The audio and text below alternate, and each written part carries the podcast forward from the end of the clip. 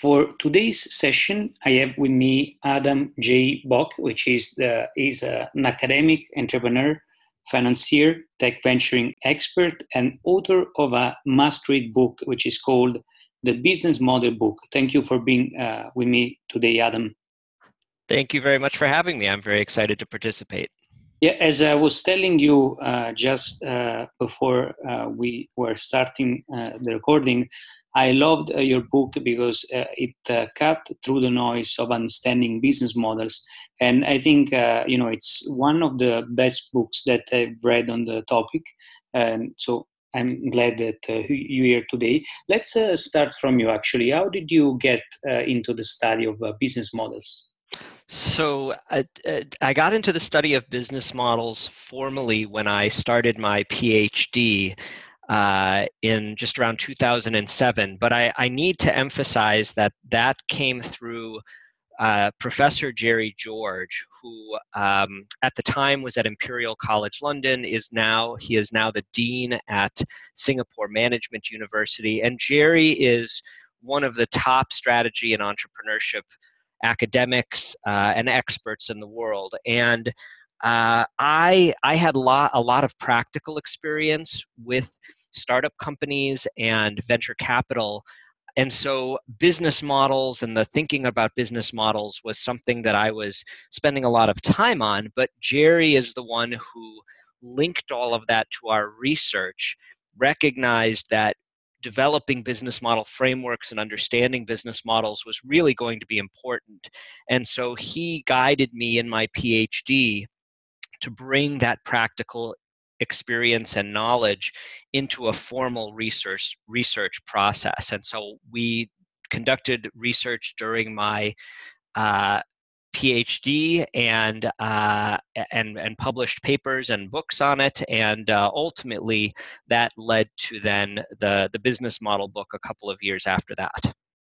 Yeah, interesting. And uh, what I like also is that uh, you approach the topic in a very practical way, because of course you're also you're also an entrepreneur, um, and um, what, let's define first. Let, let's start from uh, the negative. Uh, what's not a business model? I mean, what are because there are many, um, you know, myths and uh, uh, misconceptions about business models. So let's start from uh, defining uh, what business models are not.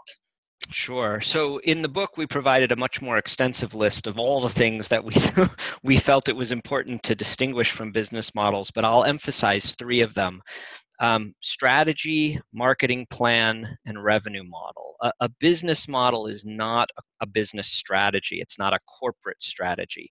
Strategy is about relative performance against competition. That's really what strategy is. Can you outperform your competitors? Um, and that's not what a business model is. Um, a marketing plan. There are an awful lot of people who sort of see a business model and imagine that what it's about is how you present information to your customers, how you interact with your customers. Clearly, that's very important.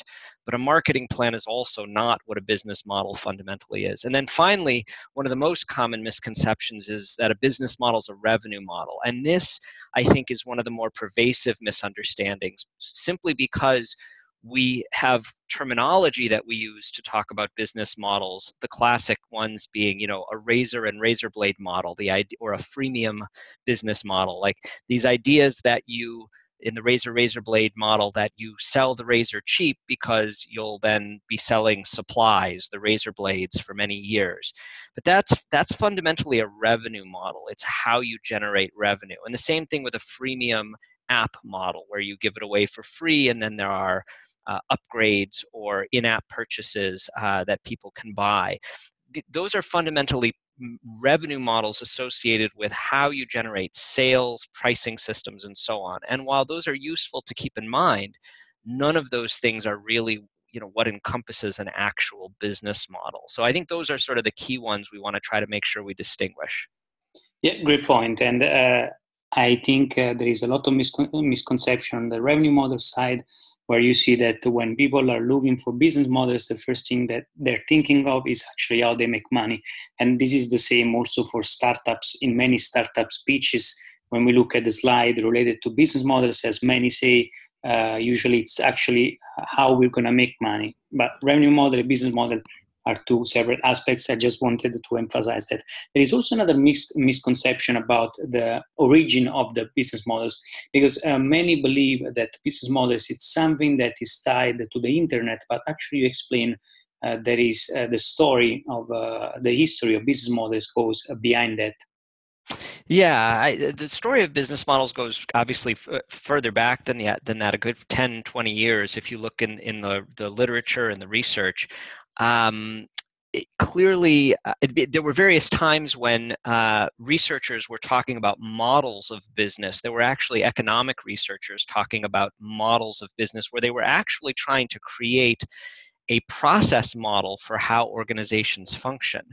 Um, and then the phrase business model really uh, was generated in the late 1980s, early 1990s, as and it, it really almost just emerged randomly. I, I, I'm, we're not even sure. We can find examples of it in the literature in which people are beginning to talk about this shorthand for value creation, something about the way that the organization works.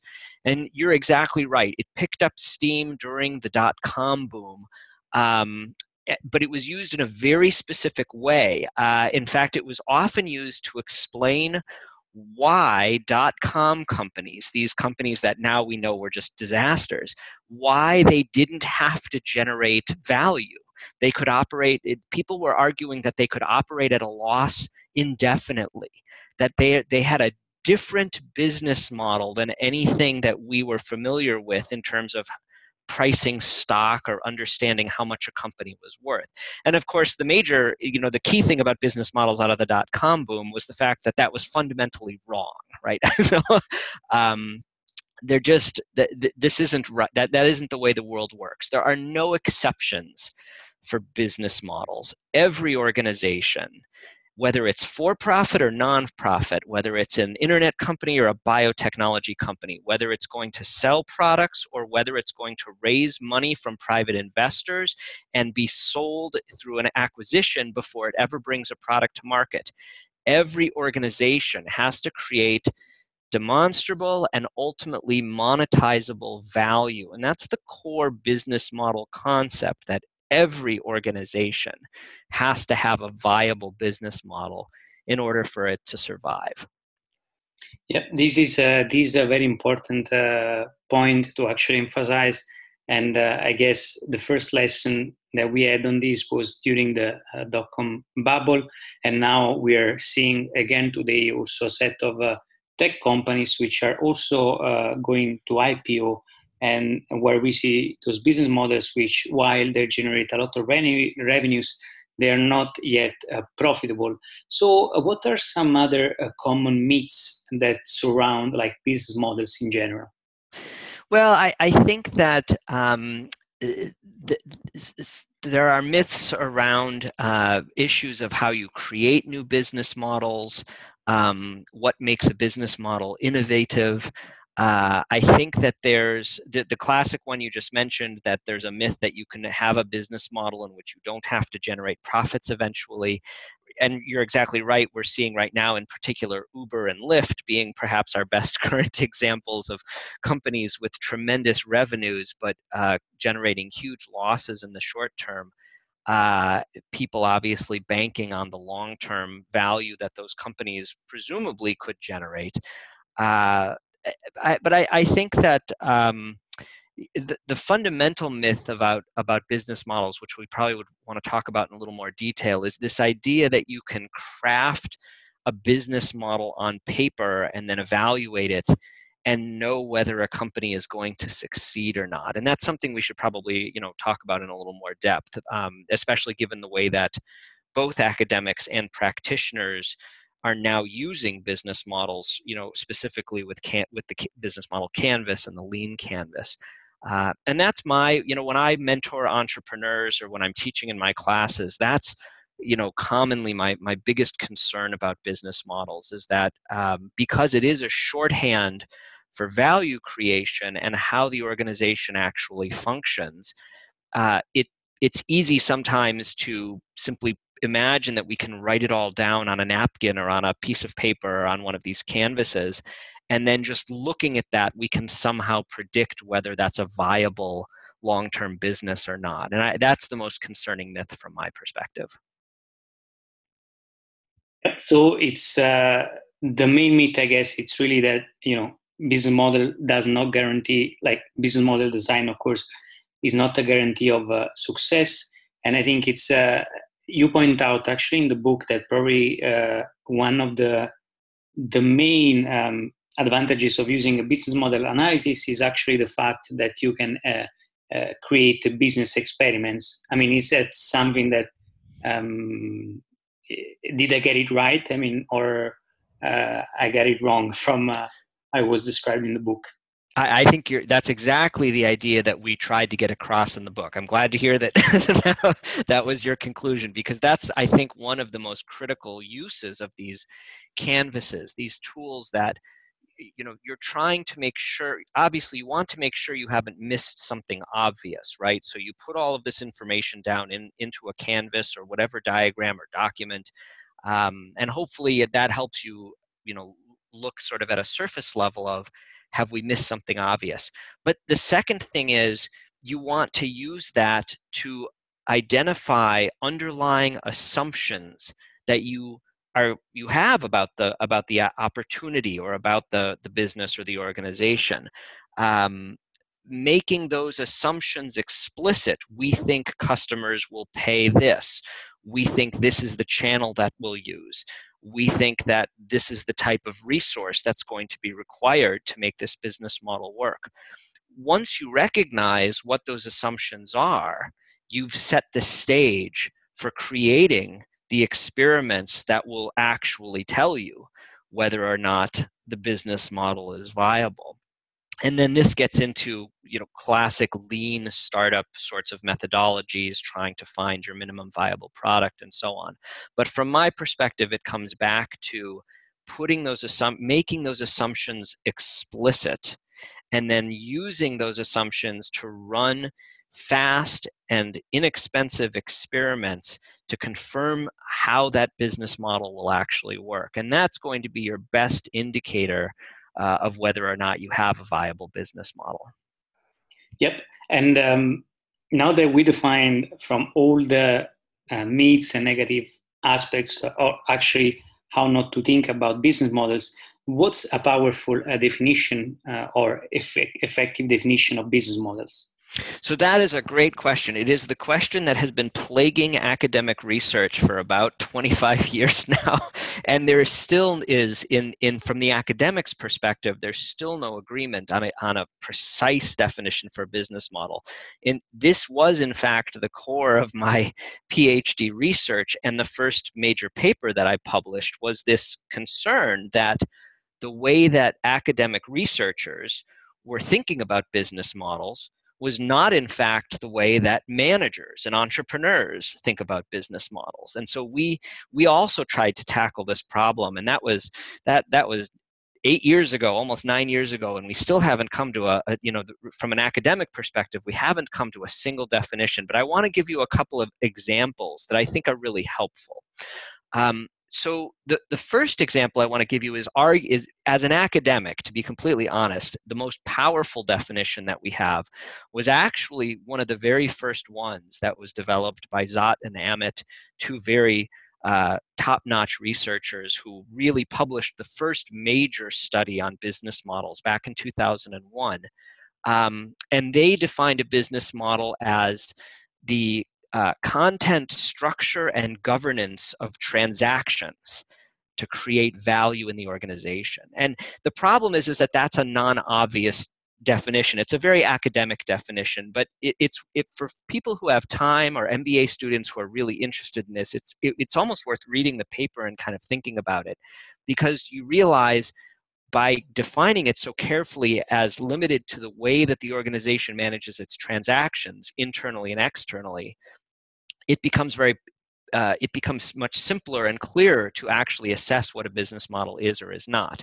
Now, the sad part of this is that that definition did not survive. And in fact, 10 years later, Zott and Amit have written multiple new articles in which they've gone to other definitions, and I'll get to that in just a second. Um, but if you wanted an academic definition, that's personally my, my favorite. You might find that funny because the second definition I'm going to give you is the one that Gerry and I came up with, which I think is a good one, but it comes at this from a completely different perspective. When we did our research, we tried to recognize that there was something more holistic, there was something more interpretive about business models that was really important to managers and entrepreneurs. And so we defined a business model as the design of the organization to exploit an opportunity. And we were really trying to get at this sense that this was about the configuration of the business, how you actually tie things together and it all has to be focused towards something entrepreneurial, something to generate value where there wasn't value previously. Um, and some aspects of that definition are still sort of um, partly in use. That sort of higher level framework is very much uh, in alignment with sort of the business model canvas. But the definition that really has emerged in these last five to six years based in part on the success of the business model canvas, is eh, more vaguely a set of activities and resources and processes that create value. Um, and it's helpful to have that definition um, because it's more all encompassing and it does align very nicely with the business model canvas. And it is, in fact, what Zott and Amit came to, sort of this activity based approach to a business model. Um, and because it's aligned with the canvas, it's kind of a good. Uh, it's it's a good working perspective. The the trouble with it is that it uh, it it's vague enough, and it also it's it's a little more vague than we might like, and it sometimes gets expanded even further to include things like business strategy, which is exactly where, as a as a researcher, I would prefer not to see business models go. So I think for MBAs. Uh, and for managers, it, it is probably the most, it's probably useful to kind of recognize two, two or three things here. One, that we really are talking about a, a, set of elements. We're talking about a set of different aspects of the organization, activities, resources, processes. Number two, that we really need to have all of this linked to value creation. That's kind of really where all of this comes back to. And then I would say, number three, it's useful to remember the design piece of this, right? This is about designing how organizations function.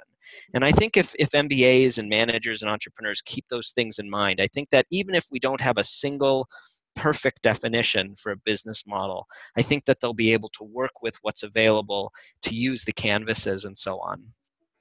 Yep, great point. And I think it's very important that um, we think of business models as uh, tools that need to help entrepreneurs to actually building uh, better companies in in the real world. And um, in the book, actually, you specify because, for instance, for many, uh, the business model canvas is a is a one size fits all uh, tool that you can use. But actually, you actually specify that there are several business tools that you can use at several stages of a, of a company, or actually even before you, you launched a company's a company. Uh, what are some of those uh, those uh, business models tools? Sure, I, I, think that was one of the things we were trying to get across in the book as as maybe a, an important extension of how people think about business models. I, I, I'm, I love the business model canvas, and Alexander Osterwalder did a, a, just a phenomenal job in researching and developing and, and building that. Um, but it does have limitations. If you're a, a, an early stage venture or you're not even, you don't even have a company yet, you're just trying to think about an opportunity, there's a lot of information that would need to go into the into Osterwalder's business model canvas that you simply might not have. Um, and so uh, the two additional tools that I think are helpful. One is the Lean Canvas, which was developed by Ash Maurya, and I, I love the lean canvas. I use it very consistently in my classes, and students like it. It's very focused on the customer problem and the solution to that problem. And so it's very intuitive for students. So I, uh, in the book and in practice, I recommend that the lean canvas is really useful for very early stage companies. Um, teams and, and organizations that are at that very initial stage of getting launched uh, will find the lean canvas to be a very helpful, straightforward tool uh, for putting together uh, the, the elements of their business model. But if you're even earlier than that, I mean, you're just, you've come upon this idea that you think might you know be innovative or it might have a market opportunity even the lean canvas might be a little more than you're prepared to uh, to develop uh, because it does require you to think uh, in at least a little bit of depth about channels and customer relationships and cost structures and you just you just might not be there yet and so for that we recommended this rtvn model which just stands for resources transactions value and then narrative and it's really meant to be an extremely simplistic way to get started with a business model. Think about the key resources that you'll need. Uh, what is it that creates value what are the transactions that take place? Who do you interact with? Whether it's suppliers customers partners uh, how is value created and then captured? And that those are not necessarily the same thing. Uh, how you create value and then how you monetize that and capture it may be slightly different. And then surrounding that we encourage early entrepreneurs to make sure they do think about the narrative. What's the story that ties all of this together? Because maybe the single most important thing about business models, uh, if, if we could jump ahead 50 years and think about how business models changed management, it might be that the ability to use a business model to tell a very simple and clear story about why an organization is going to be successful is really what makes it work. And so you making sure that as you think about these elements the resources transactions values or if you use the lean canvas or if you use osterwalder's business model canvas um, that you always kind of have in the back of your mind what's the underlying story here? What's the compelling way to explain whether to employees or to partners or to investors or to customers or to suppliers what is that story that shows why that why this business actually works? Yep and in uh, in your framework which i think it's uh, uh, incredible uh, incredibly practical and uh, simple to start with especially if you're launching, a, a, as you said, a company, and there will be for for a short, uh, uh, at least for a short, even medium period of time, some of the building blocks of the, the business model canvas will be missing. Um, there is also another part where you say uh, to focus on actually the resources, which you call uh, sharp uh, resources. And why is that important? Why is so important for uh, companies to focus on that side? Sure. So the the sharp resources perspective is is uh, in re- realistically is a variation of a more long-standing approach to resources in strategic management and corporate strategy. There's a framework called the VRIN or the VRINE uh, framework based off of the resource-based view of the firm, which is this long-running strategic uh, framework in the academic literature um, when we were thinking about that, we, we did want to make sure that we distinguished this a little bit from a business model perspective, simply, again, to kind of make sure that we didn't get too in, caught up in links with strategy. The, the sharp resources framework is tr- helps to emphasize that organizations gain advantages and are successful because of the various resources within the organization. And resources is a very generic term. It can refer to human capital, it can refer to financial capital, physical assets, capabilities, skills, uh, knowledge. Um, uh, and so uh, we we wanted to make sure that people simply had a um, a relatively straightforward way um, uh, to think about those and to um, uh, to assess them um, uh, in a relatively in a relative in a framework that would at least be you know they, they would they would be re- somewhat recognizable. And so sharp simply stands for specific hard to copy rare and precious. And so the idea is that they the resources that are going to help a business model run are specific, right? They're going to be the um, the people or the uh, assets or the way money is used that are specific to that particular opportunity in that industry. Uh, they need to be hard to copy, right? Because if anybody can get access to them, then y- your advantage is is going, going to be limited, either in time uh, or in geographic scope. They need to be rare. Uh, they need to be something that um, once you access, uh, uh, they become something that other organizations can't as easily also generate. And then they just need to be precious. They have to be valuable in some specific way. Uh, the more of those characteristics that a resource has, the more it contributes to the success of a business model. So, having a resource, uh, uh, an individual, for example, who's very specific and provide a lot of value to your uh, to your opportunity, that's very good. But if they have unique experience, they have a unique uh, uh, capabilities, um, no one else has been working on the same kinds of topics that say, that person has been working on. Um, the more of those characteristics, hard to copy, rare, and precious, the more likely that that uh, is going to be that person, that asset, uh, that capability, that skill uh, will actually ensure that your business model is viable in the long term. Yep, and you also have another resource which I think is very important, which is the customer uh, journey map. How does that work? Why is so important also? Yeah, the, so the customer journey map is one of those tools that i am constantly surprised to, to not see more often. The customer journey map is actually a very simple thing. It's and it, this is not something we invented by any stretch of the imagination.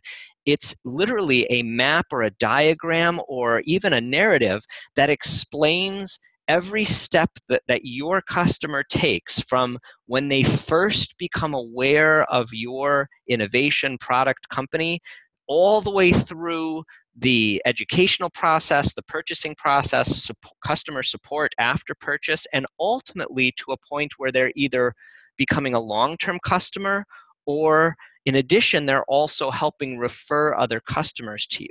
And this customer journey map is incredibly powerful for thinking about from a business model perspective because it shows you every interaction that you have with the customer.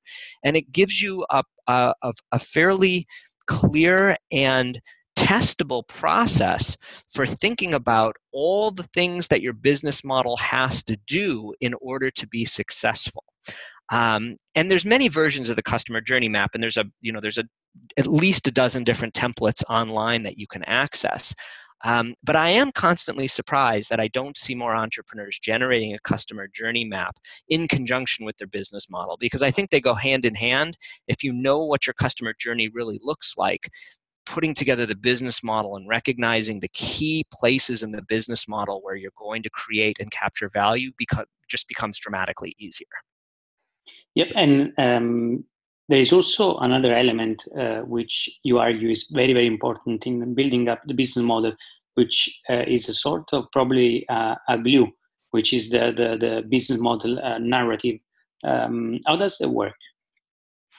So, um, the, the, the business model's narrative is really you know it's, it's a couple of things it's it could be a little bit of your organizational story um, it could be sort of a simple description of how you create value. It could be, in part, what really makes your organization uh, unique from any other.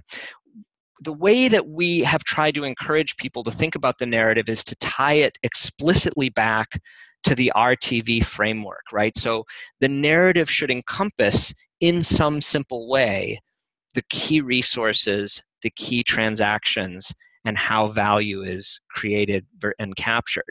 Um, and you know, it's it's not the case that the narrative has to be perfection. It doesn't have to be somehow 25 words that's enlightening.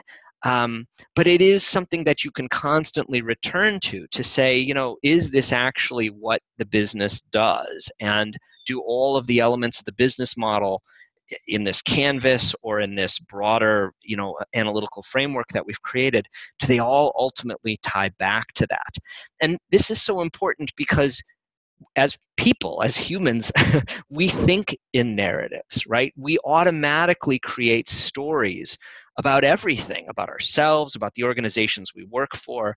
Um, and that is a compelling way to communicate information extremely quickly. Um, so uh, we feel like it's a bit of a missing piece that a lot of entrepreneurs they know about it and they you know they're thinking about it as they build their pitches um, and so from our perspective why not make that explicit and make sure that it matches exactly what it is that your underlying business model is doing? Yep. Uh, thanks a lot adam. Let's finish this up with the last question. Uh, what are some of the key obstacles uh, and actually how to overcome them to designing a great business model? So I, I, think there are three. The first one is unstated assumptions, right? So coming back to what we were talking about before about putting getting those assumptions and hypotheses down in the business model. I think that the, the most common mistake that I see is when entrepreneurs put together a business model, but they still have these assumptions in the back of their head that are driving how they think about the business model, and they never get written down. Um, and what that means is that if you don't write them down, you're never going to test them. And that's an extremely dangerous place to be because you know we all know as entrepreneurs we know that from studying entrepreneurs that the assumptions that they have about how a business is going to work are often not reflected in the market reality because very often we're we are not our company's primary customers uh, and so it's it's just really essential to get those assumptions written down second thing from my perspective is just failing to look beyond the surface so you know you look at a business model and all the pieces seem to link up um, and you just leave it there. And the reality is that business model analysis is fundamentally more complicated than that. We can look at the example of low cost airline carriers like Southwest and Ryanair and sure, some things are obvious. They don't sh- they don't serve champagne on the flights, right? Well, that's an obvious element of the business model. But you can look at a company like Southwest Airlines in the United States, and they spend more on training than most other airlines do. Well, that doesn't seem to fit the low cost business model concept. But you have to look deeper, right? Because mistakes in the airline industry are very costly. If you've got the bag on a wrong flight or a flight gets delayed, those the costs of those mistakes are extremely high. And so training ultimately is in fact a low cost activity even when you spend more on it because it's generating returns in the long haul. And then the last thing I think is the other the last obstacle is missing the value need relationship. Like where does what where does the need of your customer match up to the value you create in the organization, right? What is the value created in the business model? And again, this is where that customer journey map I think is absolutely critical because it ensures that you're making that connection very, very explicit. Um, and there's no shortage of other tools out there um, uh, in, uh, that you can use uh, in terms of linking up customer needs with value creation. Um, but making sure that you're doing that very explicitly from my perspective is is one of the is, is a, a critical obstacle that a lot of entrepreneurs face in building an effective business model Thank you, Adam. I'd like to finish this up, you know, by reminding that business models and business models analysis uh, are actually tools for business experimentation. Thank you for uh, joining me for today's session. Thank you very much. It was fun. Thank you. Thank you.